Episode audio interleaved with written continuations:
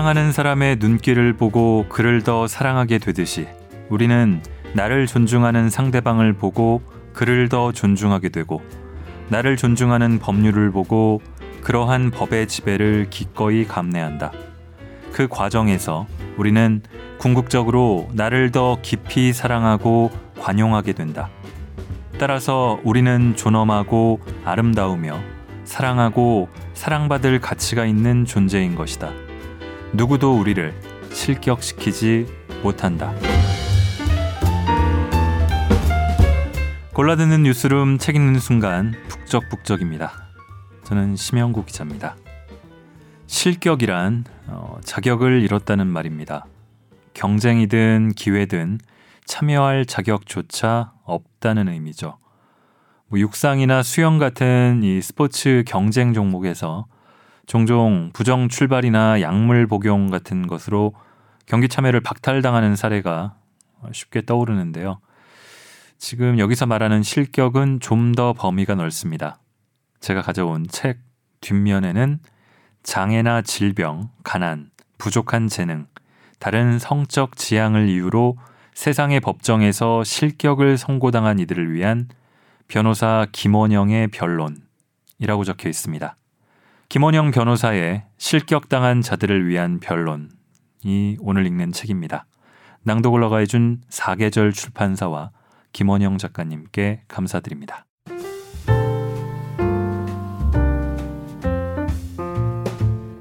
자, 당신의 북적입니다.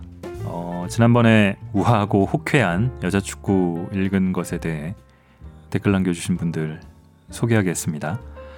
멘털의 1년인 서울 아이디 쓰시는 분이 아 참 정말 저도 아저씨지만 그 아저씨들 참 찌질하네요.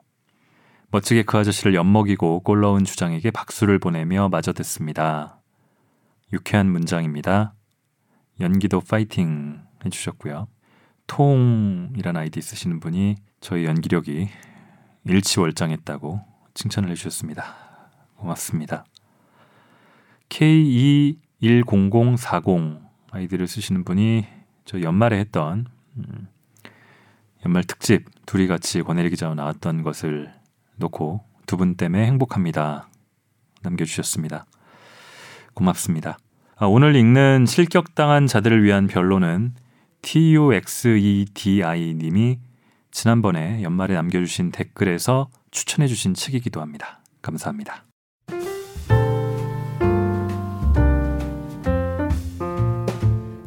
저자 소개를 잠깐 하고 가겠습니다. 어, 김원영 작가는 이 지체장애 1급 장애인입니다. 골형성 부전증으로 15살 때까지는 병원과 집에서만 생활했다고요. 검정고시와 장애인 특수학교를 거쳐서 일반 고등학교를 또 다녔다고 합니다. 그러고 대학에 가서 로스쿨을 졸업해서 변호사로 활동 중이라고 합니다. 한겨레 신문과 인터넷 신문 B 마이너에 칼럼을 쓰는 중이라는데 저도 그러고 보니까 몇 편 읽은 기억이 납니다. 그런데 왜이김 작가는 실격당한 자들을 위한 변론이라고 이름을 붙여서 책을 썼을까요? 잘못된 삶, Wrongful Life라고 들어보셨습니까? 책의 서문 들어가며를 먼저 읽어보겠습니다.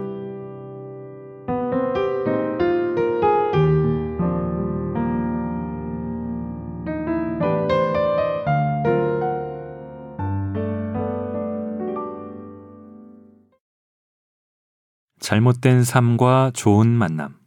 2016년 봄, 나는 일본의 한 대학에서 방문 학생으로 한 학기를 보내고 있었다. 어려운 형편에 해외 여행의 기회가 거의 없었던 부모님이 내가 머물던 도쿄에 방문했다. 도쿄 근교와 시내를 여행하고 스미다 강을 따라 남쪽으로 내려오는 작은 유람선을 탔을 때였다. 아버지가 어머니에게 말했다. 당신 원영이 만나서 출세했네. 잘못된 삶 소송은 장애를 가진 아이가 세상에 태어나 차라리 태어나지 않는 편이 나았다는 생각으로 산부인과 의사에게 손해배상을 청구하는 민사소송의 한 유형이다. 대개 중증의 장애를 가진 아이들이 이 소송의 원고가 된다. 물론 어린아이가 직접 소송을 하는 것은 아니고 부모가 아이를 대리하여 소를 제기한다. 즉, 산부인과 의사의 실수로 장애아가 태어나 아이 자신에게 부모에게 손해가 발생했으니 그것을 배상하라고 청구하는 것이다. 내 어머니도 한때는 나의 출생을 손해라고 느꼈을지 모른다. 내가 태어난 1980년대 초에 장애아를 기르는 일은 실로 막대한 손해였고 이는 지금도 그렇다. 장애아의 출생은 엄청난 의료비 부담, 주위의 낙인, 끝나지 않을 것 같은 돌봄 노동을 감수해야 하는 일이다. 부모가 자녀를 낳아 기르기를 계획하고 그 결과를 통해 자신의 꿈과 인생을 재시작한다는 생각에서 본다면 이보다 더 큰 손해는 없을 것이다. 우리 주변의 현실을 돌아보면 부모가 된 사람들이 그런 생각을 한다 해도 전혀 이상한 일이 아니며 부당한 생각이라 비판하기도 어렵다. 하지만 우리가 경험하는 현실에서 자식은 부모의 기획에 따른 결과물이 아니라 긴 시간, 수많은 관계와 사건을 통과하며 부모와 만나는 독립된 존재다. 현대사회에서는 유전공학 기술의 발달로 일정 수준의 유전적 기획이 가능해졌다 해도 자녀는 수정란에서 태아 단계를 거쳐 세상에 나와 점차 하나의 고유한 인격을 형성하며 부모 앞에 나타난다. 출산과 동시에 만나는 것이 아니라 점차 한 사람의 개인으로 성장하고 확장되고 여러 가지 경험을 축적하고 체화하면서 하나의 인격체로서 부모를 만나는 것이다. 부모 또한 자녀와의 관계 속에서 변화한다. 성숙일 수도 퇴보일 수도 있지만 부모 역시 서서히 자녀와 만나가는 것임은 틀림없다. 한국 사회의 현실을 생각해 볼 때 나의 어머니에게 1980년대 초반 나의 출생은 분명 손해였을 것이다. 그러나 2016년 내 어머니와 나의 만남은 잘못된 것이 아니었다. 자기 스스로를, 자녀를, 친구를, 연인을, 이웃을 잘못된 삶이라고 생각하지 않기에는 너무나 불리한 사회에서 우리는 살아가고 있다. 어떤 사람들은 명백히 그 존재가 애초부터 잘못되었다고 받아들여진다. 가족도 자기 자신도 공동체 구성원 일반도 그렇게 여긴다. 장애인의 존재가 대표적이지만 우리 시대에는 추한 외모도 잘못된 인간의 한 유형으로 분류된다. 착한 몸매에 대비되는 인간의 몸은 나쁜, wrongful 몸매가 아닌가. 이 글을 쓰는 지금 한 아파트 단지에는 청년들을 위한 임대주택을 짓는다는 서울시의 발표에 빈민 아파트를 반대한다는 공고문이 붙었다. 아파트의 품격을 위해 택배기사들의 진입을 금지한다는 공고문도 화제다. 아파트 집값은 어떤 인간이 잘못되었는지 아닌지를 판가름하는 중요한 척도다. 특정한 집단을 위한 주택이나 시설이 건립될 때 해당 지역 주민들이 반대하는가 반대하지 않는가는 그 집단이 잘못된 삶으로 분류되고 있는지 아닌지를 보여준다. 반대에 맞닥뜨리는 이들은 가난하거나 품격 없고 아프거나 나이 들고 동성애자이거나 다문화라 불리는 사람들이다. 품격 있는 아파트의 주민들은 이 사람들과 만나기를 거부한다. 극도로 빈곤한 가정 형편, 폭력과 욕설을 남발하는 부모, 장애나 질병, 추하다고 평가받는 외모 때문에 놀림을 당하거나 배척당하는 우리는 내 삶이 잘못된 것은 아닐까 하는 의심을 키우기 쉽다. 가족과 이웃의 따뜻한 사랑 속에서 자라더라도 한 발짝만 세상 밖으로 나오면 사람들의 멸시와 혐오를 어렵지 않게 맞닥뜨린다. 저거 왜 태어났냐? 나 같으면 그냥 뒤진다. 같은 말들이 이어질 때마다 우리는 자신의 삶이 잘못된 것은 아닌지 묻고 또 묻는다. 그러나 우리는 또 하나의 진실을 알고 있다. 장애나 질병을 가져서 혹은 못생겼다는 이유로 한 아이의 선동에 따라 10명의 아이들이 우리의 몸을 희화화하는 돌림 노래를 부를 때 그 가운데서 쭈뼛거리는 한 아이의 모습을 본 적이 있지 않은가? 만약 그 아이가 용기 넘치는 아이라면 야, 너네 그러지 마! 라고 외칠 것이다. 그리 용감하지 못한 평범한 아이라면 놀이터에 어둑어둑 그늘이 들 무렵 돌림노래의 마지막 절이 멀어져 갈 때까지 집으로 돌아가지 못할 것이다. 그리고 마침내 노래의 끝자락이 사라지면 아이는 눈치를 보며 다가올 것이다. 쟤네들 뭐냐? 짜증난다. 눈을 내리깐 채 아이들의 돌림 노래와 자신은 아무런 상관이 없다는 듯 흙으로 덮인 바닥에 알아볼 수 없는 그림을 그리던 아이는 그 순간 타인이 존재하는 세계와 닿는다. 내 삶이 꼭 잘못된 건 아니지 않을까? 인간의 존엄은 우리나라 헌법을 비롯해 국제법상 인정되는 보편적인 가치지만 현실에서는 모든 인간이 존엄하고 가치 있는 존재라는 점을 변론하기가 결코 쉽지 않다. 나 자신을 포함해 우리는 때로 너무 한심하고 무가치하고 추해 보이기 때문이다. 나는 오랜 시간 나 스스로의 존엄과 매력을 입증해 보고자 투쟁했지만 지금도 한 손에 커피를 든 채 우아하게 직립보행할 수 없는 내 다리를 쳐다보면 한숨이 나온다.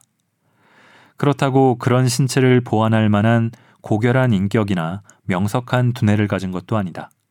무엇보다 나는 꽤나 지쳐 있었다. 장애에 대해서.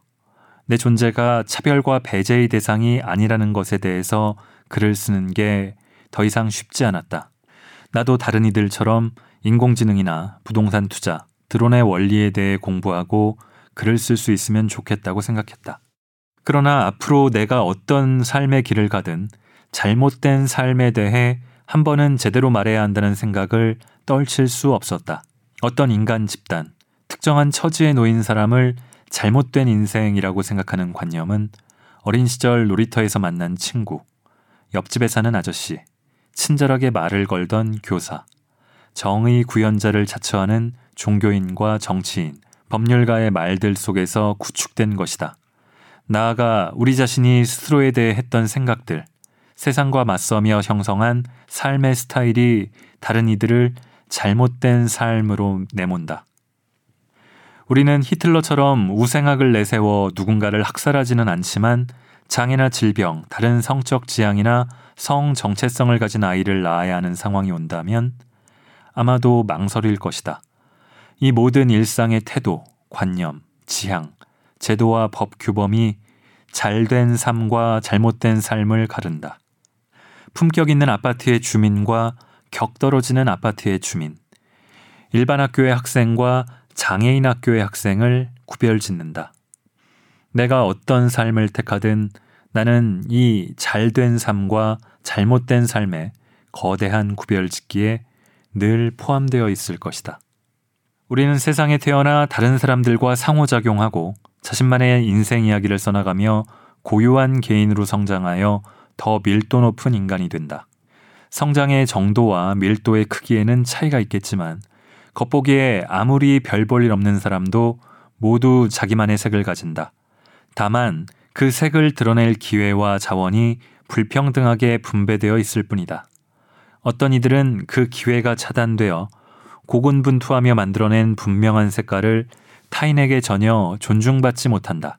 정신병원이나 요양원, 장애인 시설에서 수개월, 길게는 수십 년을 사는 사람들의 삶이 잘못되었다고 말한다면 그것은 이들이 장애가 있거나 환자이거나 작은 공간에 갇혀 있어서가 아니다.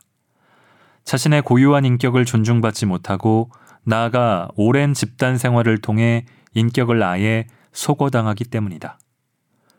고유성을 존중받지 못하는 인간은 흐릿하게만 기억되고 번호나 기호로만 존재하며 특정한 장애나 성적 지향, 성별, 인종 등으로만 호명된다.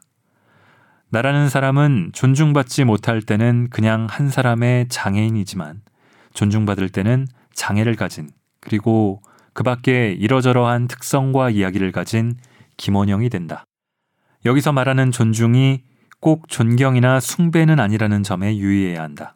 존중이란 개별자로서 그 사람을 대우하고 승인한다는 의미다.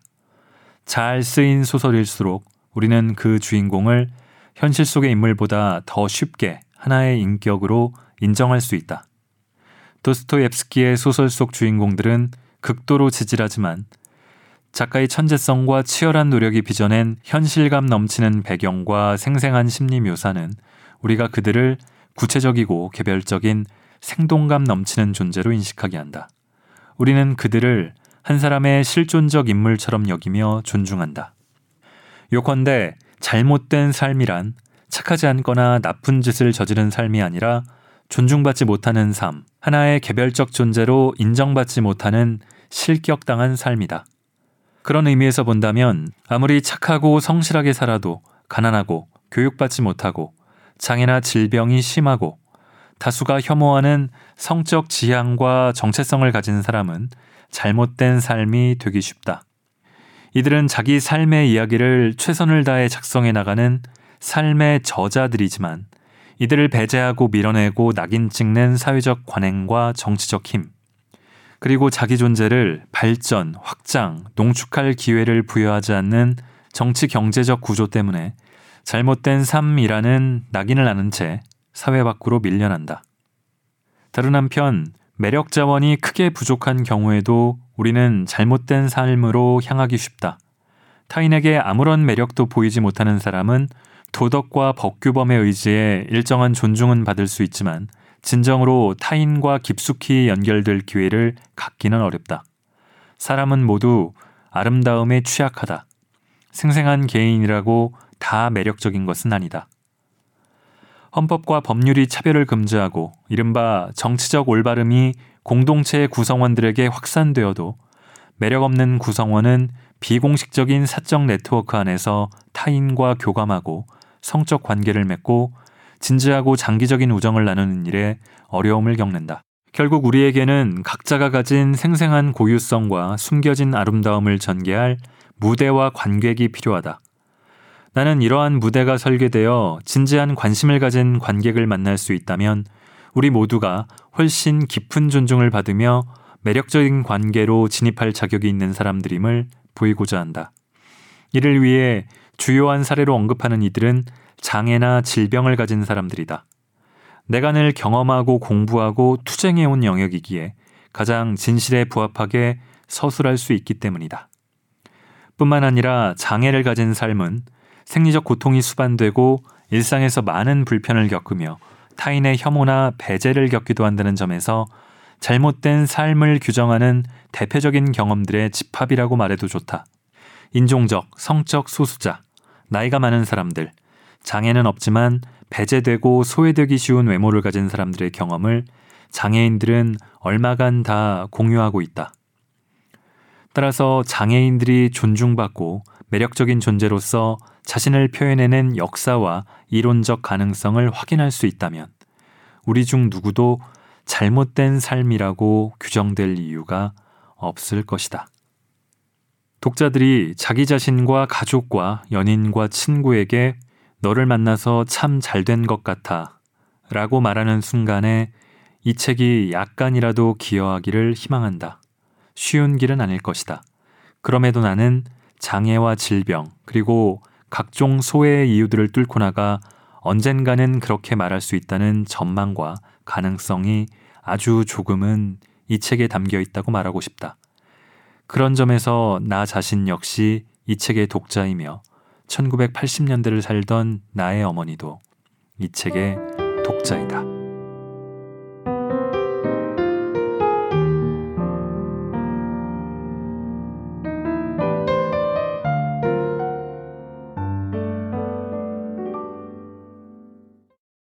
자, 인간은 누구나 존엄한 존재라고 하지만 내 존재 자체가 손해고 잘못이라고 하는 시각. 정상인과 비정상인이라고 쉽게 말하는 걸 어, 장애인과 비장애인이라고 하자는 제안은 이미 십수년 전부터 나왔지만 속내는 바뀌지 않는 것 같고요. 그런 면에서도 이 시대를 살아가는 많은 소수자, 특히 장애인은 노련한 듯 우아한 듯 삶을 연기하고 퍼포밍을 합니다. 자, 1장 노련한 장애인과 4장 잘못된 삶에서 일부를 좀 읽고 7장 권리를 발명하다 중에서도 좀 읽어보겠습니다.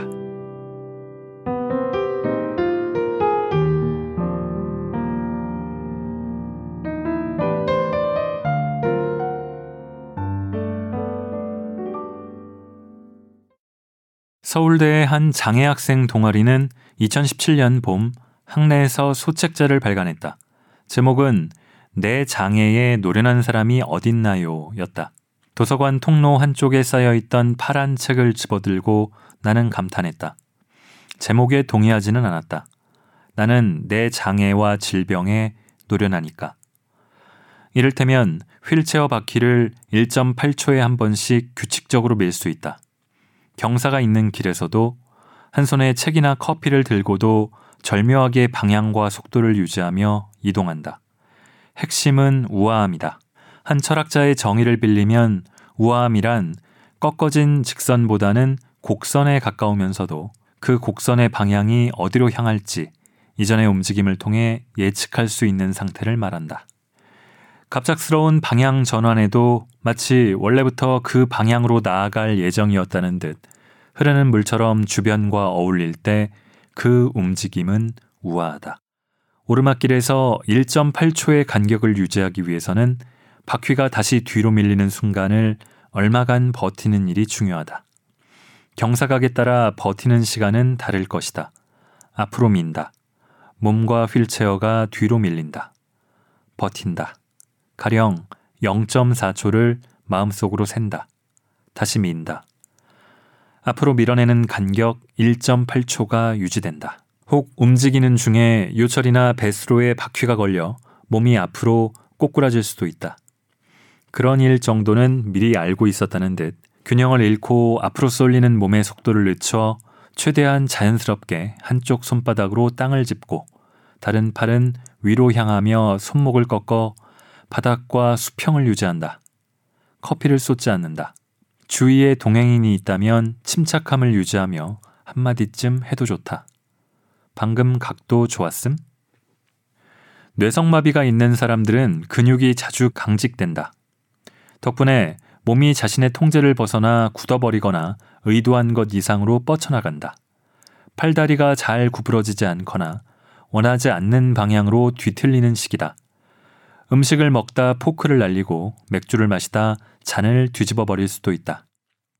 노련하다면? 나의 한 친구는 맥주를 빨대로 마신다. 맥도날드에서 콜라를 사고 빨대는 20개 정도 챙겨 나온다. 진상 고객일까?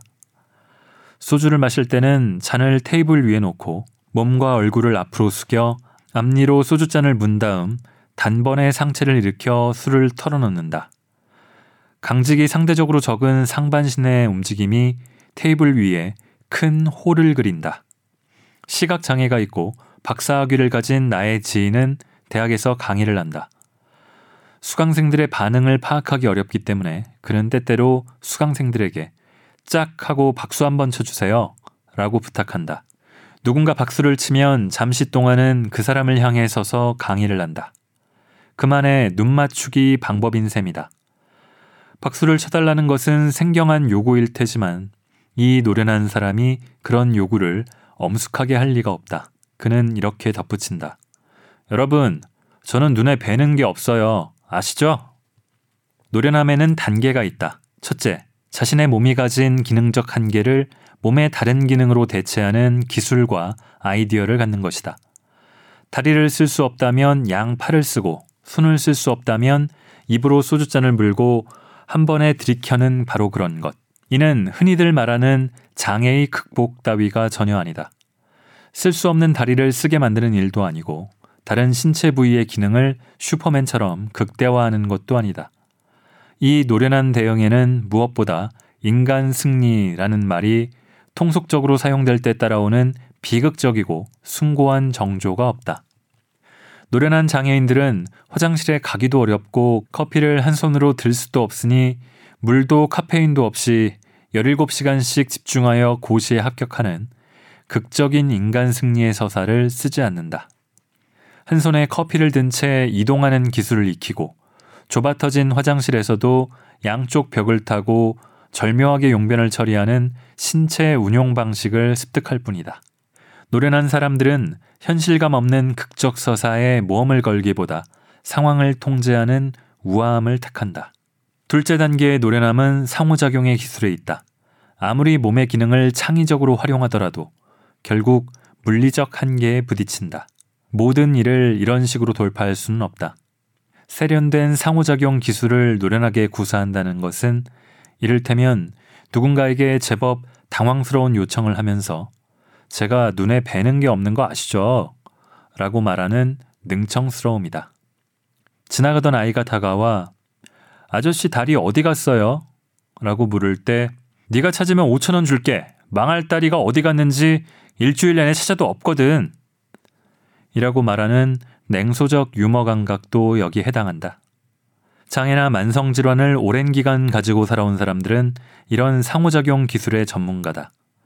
노년기에 접어들어 신체 기능이 쇠퇴하기 시작하는 사람이라면 장애인들에게 이런 기술을 전수받아도 좋을 것이다.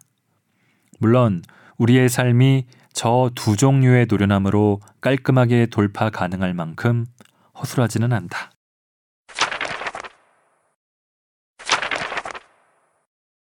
핵토는 극도로 혐오스럽다, 구토가 난다는 뜻의 은어다.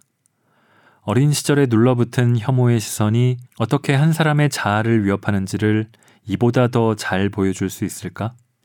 생각해보면 고교 시절 우리 반에서도 한 여학생을 반 아이들 다수가 방사능이라고 놀렸다.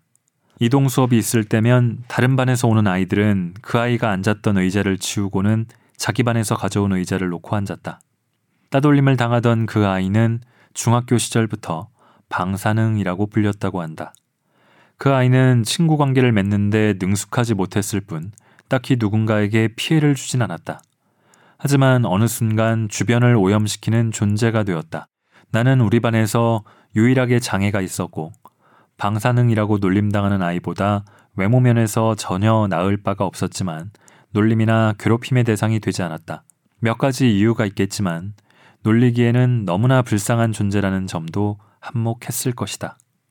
물론 나는 더 어린 시기에는 즉 아이들이 놀리기에 불쌍하다는 감각조차 갖기 전에는 직설적인 놀림의 대상이었다. 동네 친구들은 평소에는 친하게 지내다가도 싸움이라도 붙으면 원영이는 다리가 병신이래요. 노래를 부르며 뒷골목을 뛰어다녔다. 나는 종일 집에 있었고 낮 시간에는 혼자였다. 그 노래를 못 들은 척 태어난 척 할 필요도 없었다. 혼자 공책을 펼치고 빽빽하게 복수를 계획하며 시간을 보냈다. 화해를 가장한 편지를 보내 아이들을 다시 집으로 불러들인 다음 폐쇄된 공간에서 특별히 발달한 내 두 팔로 승부를 보는 것이 주요 전략이었다. 성공했을까? 어린 시절의 노골적인 놀림에서 벗어나 성인이 된 뒤에도 우리는 점차 까다로워지는 몸의 규율 앞에서 최대한 덜 무력하고 덜 토나오게 보이도록 최선을 다해 노련해져야만 한다. 하지만 어지간한 노련미를 갖춰도 언제나 우리의 얼굴과 몸에만 꽂히는 시선을 흐트러뜨리기가 쉽지 않다. 가능한 한 우아하게 파묻히려 해도 여전히 우리는 주변의 시선을 끌고 앞니로 소주잔을 물어 원샷을 하면 아무래도 시선을 끌 수밖에 없다. 다른 이들에게 피해라도 주지 않을지 불안을 야기한다. 당신이 어디에 가든 핵토이고 병신이라는 사실은 완전히 사라지지 않는다. 우리의 개별성, 우리 삶의 맥락들은 그 강렬한 상징을 떨쳐내지 못한다. 우아하게 휠체어를 밀고 커피를 쏟지 않고 유머러스한 태도로 상대방의 도움을 유려하게 이끌어내는 노련함이란 사실 이런 현실에 비하면 임시방편의 잔기술에 불과할지도 모른다. 20대인 나의 두 지인, 한 사람은 장애가 있고 다른 한 사람은 없다. 그들은 결혼한 사이인데 어느 날 그들이 함께 택시를 타자 기사가 말했다. 세상에 장애인이랑 결혼하신 거예요? 사모님이 진짜 진짜 대단하시네. 내 택시 30년 몰면서 장애인이랑 결혼한 여자는 또 처음 보네. 어머니 아버지도 아시나? 대단하네 대단해. 택시비 안 받을게요. 아내가 도망가기 전에 빨리 애 낳으세요. 두 사람은 그대로 택시에서 내렸다. 어떻게 더 노련해지란 말인가? 노련함의 가장 고차원적 단계는 바로 이 모든 모욕적 대우로부터 자아를 보호하는 기술이다. 수치스러운 상황을 맞았을 때 눈물을 흘리거나 흥분한 나머지 조리 있게 말하지 못하고 어색하게 행동한다면 수치심은 더 커질 뿐이다. 그러니 바라보는 나를 안전한 곳에 모셔다 두고 보여지는 나를 지켜보며 냉정을 찾는 것이다. 자아를 둘로 분리하면 보여지는 나를 상황에 맞게 적절히 행동하게 하고 사회가 요구하는 질서를 부수지 않으면서 나의 자존감을 보호하는 전략을 취할 수 있다. 아이고, 가엾어라. 그래, 어쩌다 몸이 그렇게 됐니? 장애인 할인을 받기 위해서죠. 직접적으로 당신을 무시하고 배제하는 사람들 앞에 서면 서럽고 짜증이 솟구치겠지만 역시 자아를 분리하면 통제력이 향상된다. 레스토랑에서 노 키즈 존을 예로 들며 즉, 노 장애인 존이라며 출입을 거부해도 반 아이들 전체가 나를 헥토라거나 다리병신이라고 놀려도 우선은 모래성이 되어버린 자신을 지켜야 한다. 바라보는 나에게 나의 본질, 그런 것이 있다면 나의 본질을 온전히 이양시킬 때 보여지는 나가 겪어야 할 배제와 놀림을 견딜 수 있다. 인간 정신은 스스로를 거울에 비추어 보듯 반성할 수 있는 능력이 있기에 수치심도 느끼지만 동시에 자신을 한 발 떨어져서 바라보며 보여지는 나가 연극 배우처럼 사람들 앞에서 특정한 역할을 연기하도록 지시할 수도 있다. 이를 가능하게 하는 인간의 능력. 이를 학자들은 성찰성이라고 지칭한다. 성찰은 어떤 행위나 인식에 나선 자기 자신을 더 깊은 곳에서 바라보는 인식 행위다. 1.8초에 한 번씩 휠체어를 밀고 이동할 때 성찰하는 나의 자의식은 그렇게 발버둥치는 나의 모습은 물론 그때의 감정과 인식도 마치 하나의 대상처럼 들여다본다. 사회학적 의미에서 성찰성은 이와 같은 자기의식으로 의미를 가질 뿐 아니라 자신의 행위를 자신이 추구하는 목적에 따르도록 통제하고 감시하는 특성을 포함한다. 우리가 장애나 질병 또는 헥토라고 취급되는 내 신체의 외양과 기능이 주는 각종 한계와 멸시에 노련한 존재가 되기 위해서는 고도로 성찰적인 자아를 가져야 한다. 이 자아는 타인의 시선을 날카롭게 감지하고 그 시선이 나에게 꽂히는 순간 그 의미를 분별하며 그것이 자아의 본질로 공격해 들어올 때 진지를 구축한다. 성찰성을 발휘하면 보여지는 나가 앞장서서 능숙하고 효과적으로 때로는 유머러스하게 때로는 냉정하게 분노를 전개하는 변론자의 배역을 수행한다. 퍼포밍. 성찰성은 사회적 상호작용에서 우리가 얻을 수 있는 노련함의 근본 조건이다. 어떤 경우에서든 이 성찰 능력을 잃지 않는 기술은 모욕과 수치로부터 자신을 보호하는 고도의 테크닉이다. 배역의 수행 능력이 탁월해질수록 우리는 원하는 것을 얻을 수 있고 상처를 피할 수 있다. 말하자면 우리는 연극, 퍼포먼스 무대 위에서 배우들이 비극과 희극을 연기하는 것처럼 우리 자신은 철저히 보호하면서도 세상이 원하는 배역은 성실히 수행하는 단계에 이른다. 이는 마치 삶을 게임처럼 대하는 태도다.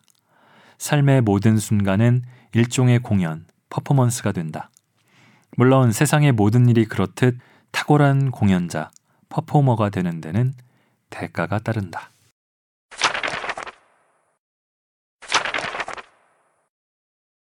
이 모습 그대로 태어나는 것 이외에는 선택지가 없었다면 결국 우리의 장애나 질병은 그것이 설령 잘못된 것이라 평가받더라도 우리 자신의 일부라고 인정하는 수밖에 없다. 오랜 기간 우리나라를 비롯해 많은 국가에서 공식적으로 추진해온 장애인 정책은 개인이 가진 장애를 개선하여 그를 비장애인 사회에 통합하는 데 방점을 두었다. 공동체 구성원들의 인식도 대부분 그에 가까웠다. 장애인 본인들도 가능한 한 장애를 드러내지 않고 장애가 없는 사람들과 최대한 유사한 방법으로 움직이고 의사소통하고 감각하는 것이 좋다고 생각했다. 이것이 바로 노련미다. 마찬가지로 장애나 질병은 가능한 한 치료하고 교정하고 정상적으로 보이도록 훈련할 대상이었다. 이런 시도가 의미 없다는 말은 아니다. 삶을 위해 더 편리한 기술과 능력을 기르는 일은 어린 시절 우리 모두에게 주어진 과업이다. 게다가 정상적으로 보이는가 아닌가는 실제로 삶의 질을 크게 좌우한다. 하지만 장애나 질병 또는 그 무엇이든 우리 몸에 완전히 부착되어 내 존재의 일부가 된 조건을 어설픈 정상인이 되기 위해 감추고 바꾸려는 노력을 어디까지 감내해야 하는 것일까? 어린 시절 목발을 사용하라는 요구를 받은 적이 있다. 부모님이나 선생님들은 그래야 버스를 탈 수 있지 않겠느냐고 이야기했다. 버스를 타야 회사에 갈 수 있고 밥벌이를 할 수 있을 터였다. 하지만 지금보다 휠체어 이용에 훨씬 더 제약이 많던 시절이었음에도 나는 목발 대신 휠체어를 선택했다. 내게는 오히려 휠체어가 더 정상성에 가깝게 여기졌기 때문이다. 나는 키가 작은 데다가 목발을 사용하면 아주 느릿느릿 움직일 수밖에 없었다. 반면에 휠체어는 내게 역동성을 주었다. 내 강력한 어깨 근육을 펼쳐 앞으로 쭉쭉 나아갈 때의 그 리드미컬한 느낌이 좋았다. 물론 이는 나의 경우에 그렇다는 이야기다. 어떤 사람은 휠체어보다 목발이 훨씬 더 자유롭고 당당히 움직이는데 효과적이라고 느낄 수 있다. 무엇보다 뒤늦게 특수학교에 입학해서 만난 선배들이 휠체어를 타고 다니는 모습이 내 눈길을 사로잡았다. 앞바퀴를 들어 올린 채 내리막길을 내려오는 기술 휠라이. 계단 두세 개를 휠체어를 탄 채 내려오는 방법. 휠체어를 뒤집어 쇼파에 기대는 자세. 앞바퀴와 뒷바퀴 색이 조화를 이룬 디자인까지 기능과 패션의 일부로서 휠체어를 자기 몸처럼 다루는 선배와 친구들이 있었다. 나는 긴 다리에 멋진 청바지를 입고 스니커즈를 신거나 가방을 우아하게 한쪽 어깨에 걸고 주머니에 손을 찔러 넣은 채 적정한 보폭으로 산책하는 멋을 연출할 방법이 없다. 하지만 적당한 속도로 휠체어를 밀고 옷과 휠체어의 색을 맞추고 다른 사람들이 하지 못하는 자세로 휴식을 취하는 일은 가능하다. 이런 것이 휠체어를 타지 않는 사람에게도 멋스럽게 보일까? 그저 희귀한 장애인의 한 사람으로만 보일지도 모를 일이다. 소속감, 즉 어떤 정체성을 공유한다는 느낌 속에서 비로소 나는 휠체어를 밀고 세상으로 나갔고 주변의 모든 사람이 높은 힐과 멋스러운 바지를 입고 걸어다니는 그 정상성의 숲 한가운데서도 내 정수리까지 빛이 닿을 수 있음을 경험했다. 우리는 그저 당당한 척하는 정신 승리법을 익힌 것이 아니라 일종의 정신의 스타일을 만들었던 것이다. 휠체어 디자인과 조작 방법을 세련되게 갈고 닦는 것을 넘어서 우리는 장애를 가진 나의 신체를 이질적인 세상에 통합시키는 이전과는 다른 상호작용 능력을 키우기 시작했다. 이런 스타일의 초기 단계는 무모할 정도의 당당함과 불리한 처지에 대한 냉소적인 비틀기로 시작되었다. 영화 조제, 호랑이 그리고 물고기들의 한 장면을 떠올려 보라. 장애인인 주인공 조제에게 남자친구 츠네오를 빼앗긴 츠네오의 전 애인이 조제를 찾아와 뺨을 때린 후에 말한다. 나도 차라리 너처럼 다리가 없으면 좋겠네. 조제도 상대의 뺨을 때린 후 무표정한 얼굴로 답한다. 그럼 너도 다리를 잘라. 우리는 그와 유사한 태도를 익혔다고 말할 수 있다. 서너 명이 모여 휠체어를 밀고 바람같이 차도를 질주했다. 겉멋만 잔뜩 든 청소년기에 우리는 그것이 자유롭고 꽤나 섹시하다고 생각했다. 지나가는 사람들에게 우리는 그저 시설에서 지내다 잠시 외출 나온 장애인들로 보였을 테지만 이러한 감수성은 우리에게 해악이기만 했을까? 우리는 도로를 달리며 생각했다. 너도 이렇게 막 도로 위에서 위험천만하게 달리고 싶냐? 그럼 너도 다리를 잘라보지 그래? 이 감정은 물론 허세로, 그것도 전형적으로 마추적인 허세로 가득했다. 하지만 우리는 이처럼 저항적인 자기인식과 세상에 대한 고유의 해석을 토대로 자신을 비정상이나 결여된 존재가 아니라 고유성을 가진 존재로 인식할 수 있었다. 자아의 스타일이 부여되기 시작한 것이다. 정체성이란 결국 한 사람의 이야기와 밀접한 관련이 있다. 나는 장애를 정체성으로 선택했다고 말할 수 있는데 그 선택이란 장애를 가진 사람들의 공통된 경험과 역사를 내 자아의 중대한 부분으로 삼는다는 말이다. 그런데 여기서 우리는 다음과 같은 물음에 직면한다. 잘못된 삶이라고 규정된 자기 조건의 일부를 스타일의 토대로 삼거나 정체성으로 받아들이는 시도는 결국 정신 승리가 아닐까? 장애인이 아니라면 태어날 수 없었던 사람들이 혹은 장애인으로 평생 살아갈 수밖에 없게 된 사람들이 여우와 심포도 이야기처럼 자신이 가질 수 없는 대상을 단념한 채 살기 위해 펴는 전략에 불과한 것은 아닐까? 김원영은 자신의 커다란 결핍을 어떻게든 감당해 보려고 걸을 수 없는 것이 스타일이라느니 정체성이라느니 하고 떠드는 것이 아닐까? 나는 그럴 수도 있다. 그러나 잘못된 삶을 정체성의 일부로 수용하는 일과 사람들이 소위 말하는 정신승리가 구별되지 않는 것은 아니다. 타인의 삶을 잘못되었다고 규정하고 그로부터 위안을 얻는 사람들이야말로 어쩌면 이런 정신 승리에 빠져 있는지도 모른다.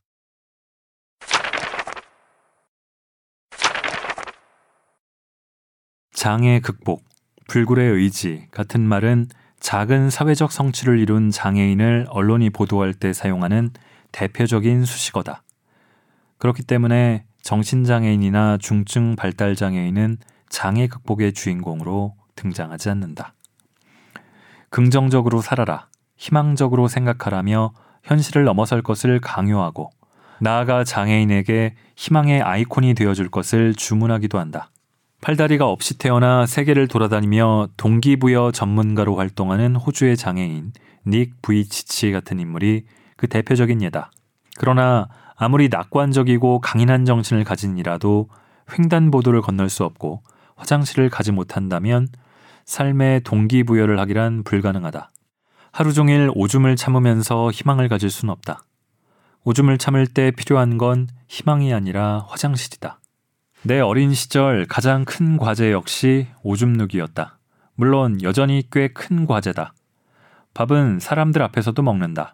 불가피한 사정이 있다면 하루 정도 굶어도 괜찮다. 미리 많이 먹어두면 더 오래 안 먹어도 된다. 제대로 먹을 여건이 아니라면 간식을 챙겨가서 한 줌이라도 입에 넣으면 허기를 모면할 수 있다. 하지만 오줌은 다르다. 급하다고 사람들 앞에서 눌순 없다. 버티는 시간은 길어야 대여섯 시간이다. 미리 눌 수도 없다. 조금씩 나눠서 누는 걸로 상황을 모면하지도 못한다. 상상만 해도 괴롭다. 데이트를 나갈 때도 나의 고민은 늘 오줌이었다. 장애인 화장실은 최근에는 도시에서 제법 만나게 되었지만 10여 년 전까지만 해도 쉽게 찾을 수 없었다. 오줌이 마려워 초조해하는 모습이 상대방에게 매력적으로 보일 리가 없다. 안절부절 못할 상황이 되면 나는 빨리 그 자리를 떠나고 싶을 뿐이다. 누군가와 사랑에 빠지면 끼니 정도는 쉽게 거르지만 아무리 매력적인 상대 앞에서라도 화장실에 가지 않기란 불가능하다. 그런 점에서 내 지인은 모든 권리 가운데 오줌권이야말로 인간에게 가장 중요한 권리라고 단언했다. 진지하게 말해서 호흡할 권리를 제외한다면 맞는 말 아닌가? 모두가 어디서든 편안하게 오줌 눌 자격이 있다는 오줌권은 필수적이고 정당한 권리의 대표적인 예라고 할 수 있다. 법적 맥락에서 살펴본다면 오줌권은 헌법이 정한 자유권의 일종으로 자유에 관한 여러 권리들 중에서 신체의 자유로 대표될 수 있다. 헌법이 신체의 자유라는 기본적 권리를 통해 방어하려는 전형적인 상황은 1987년 남영동 대공분실에서 국가 권력이 대학생 박종철에게 자행한 신체와 생명의 유린과 같은 일이다. 정신건강복지법으로 정당화되고는 있지만 법적 기준에 부합하지 않게 행사되는 정신장애인 강제 입원도 전형적인 신체의 자유 침해 사안이다. 신체의 자유는 장애 유무나 성별, 나이에 상관없이 모든 개인의 신체를 보호한다.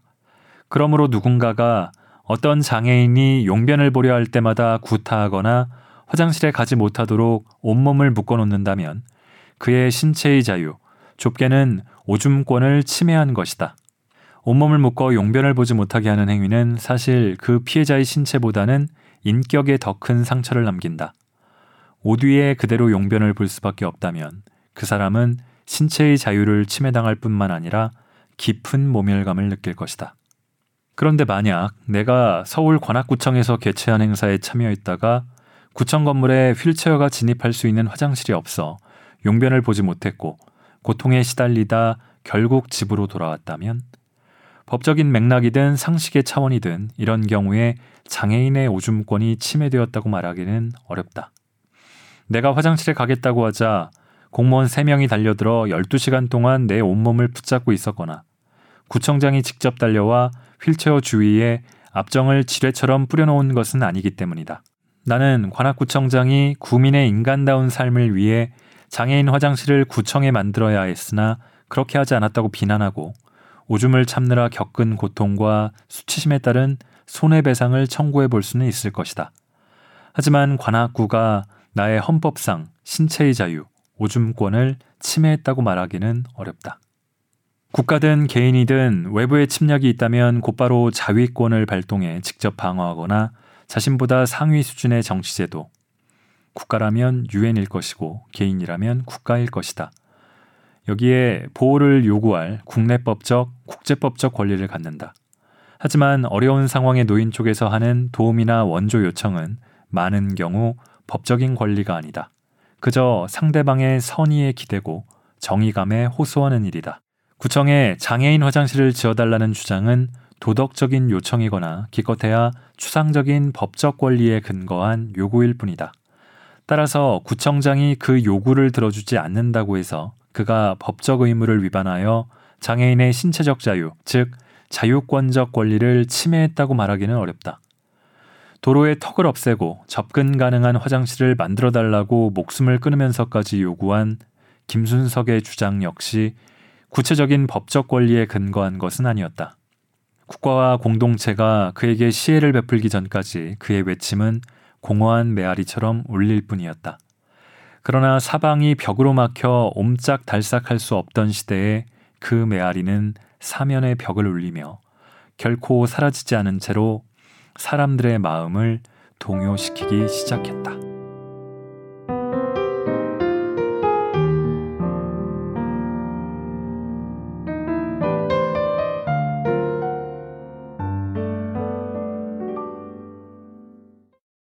자, 책 표지에 나와 있듯이 장애인을 중심으로 쓴 책이지만 어, 소수자로 치환해도 다르게 읽히지 않습니다.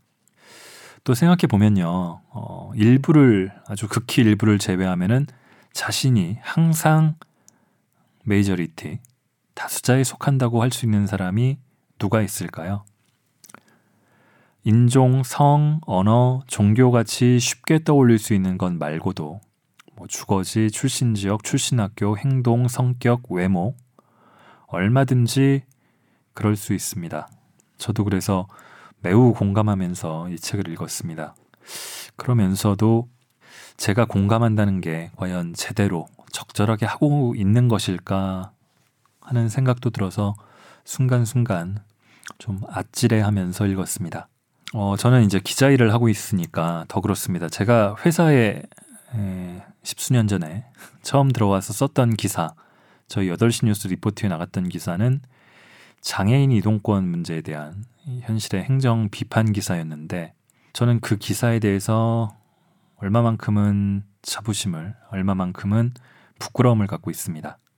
제가 장애인 이동권 보장을 촉구하는 기사를 쓰면서도 그저 일종의 기호로서 장애인을 대했다. 그런 마음이 들어서였는데요. 이 책을 읽으니까 더욱 그 느낌이 뭐였는지 제가 어떤 마음이었는지가 더 떠올라서 좀 부끄러웠고 또 10년이 지나서 2015년에도 제가 장애인 활동 보조인 관련 기사를 썼는데 그때도 큰 고민 없이 반복했던 것 같아요. 별로 달라진 게 없었습니다.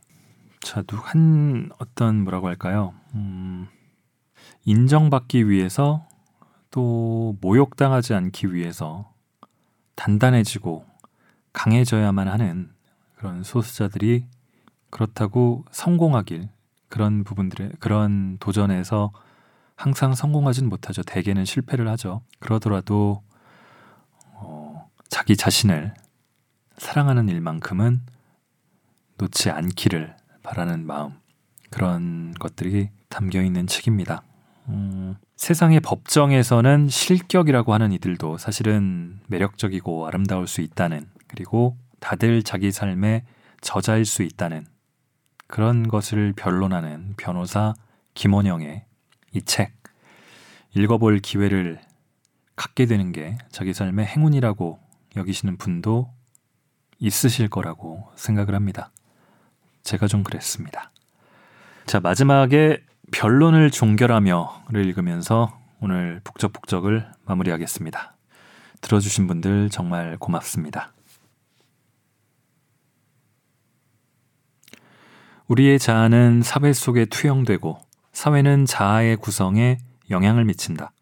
국가나 정부 혹은 정치인들이 엘리베이터를 덜 설치하고 알츠하이머에 걸린 노인을 위한 시스템을 갖추지 못하고 차별적인 법률을 제정한다 해도 바로 옆에 있는 나의 가족, 연인, 친구 혹은 버스에서 우연히 만나는 무수히 많은 사람들이 창출하는 상호작용의 무대에서 우리는 인격적 존재로 대우받고 서로를 세심하게 존중하는 경험을 나눈다.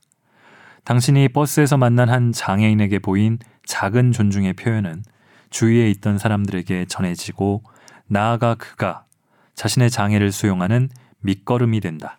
예의 바른 무관심, 섬세한 도움의 손길. 무시와 냉대 속에 혼자 있는 사람을 발견하고 고개 숙여 말을 거는 순간 조금 더 긴 시간을 들여 상대방의 초상화를 그려보려는 미적, 정치적 실천. 그런 것들이 모여 자기 삶의 조건을 수용하기를 두려워하지 않는 용감하고 탁월한 자아를 구축하게 한다. 그러한 자아를 가진 사람들이 함께 모여 자신들의 구체적인 삶을 언어화하고 법적인 권리로 만들고 품위와 겉모양만 중시하는 품격주의자들의 세계에 구멍을 낸다. 모든 사람에 대한 진심 어린 존중은 이제 법률이 되고 헌법이 되어 우리 공동체의 최고 규범이 된다. 그런 규범에서 자라난 아이들은 다시 자신의 친구에게 귀엽고 뭉클하고 놀랍도록 탁월한 상호작용 기술을 발휘해 인간의 존엄성이 모든 이념의 중심에 오는 세상을 향한 긴 순환을 시작한다. 존엄의 순환은 그렇게 시작되고 그 순환 속에서 존엄은 더 구체화되고 더 강해지고 더 중요한 가치가 된다. 사랑하는 사람의 눈길을 보고 그를 더 사랑하게 되듯이 우리는 나를 존중하는 상대방을 보고 그를 더 존중하게 되고 나를 존중하는 법률을 보고 그러한 법의 지배를 기꺼이 감내한다. 그 과정에서 우리는 궁극적으로 나를 더 깊이 사랑하고 관용하게 된다. 따라서 우리는 존엄하고 아름다우며 사랑하고 사랑받을 가치가 있는 존재인 것이다. 누구도 우리를 실격시키지 못한다.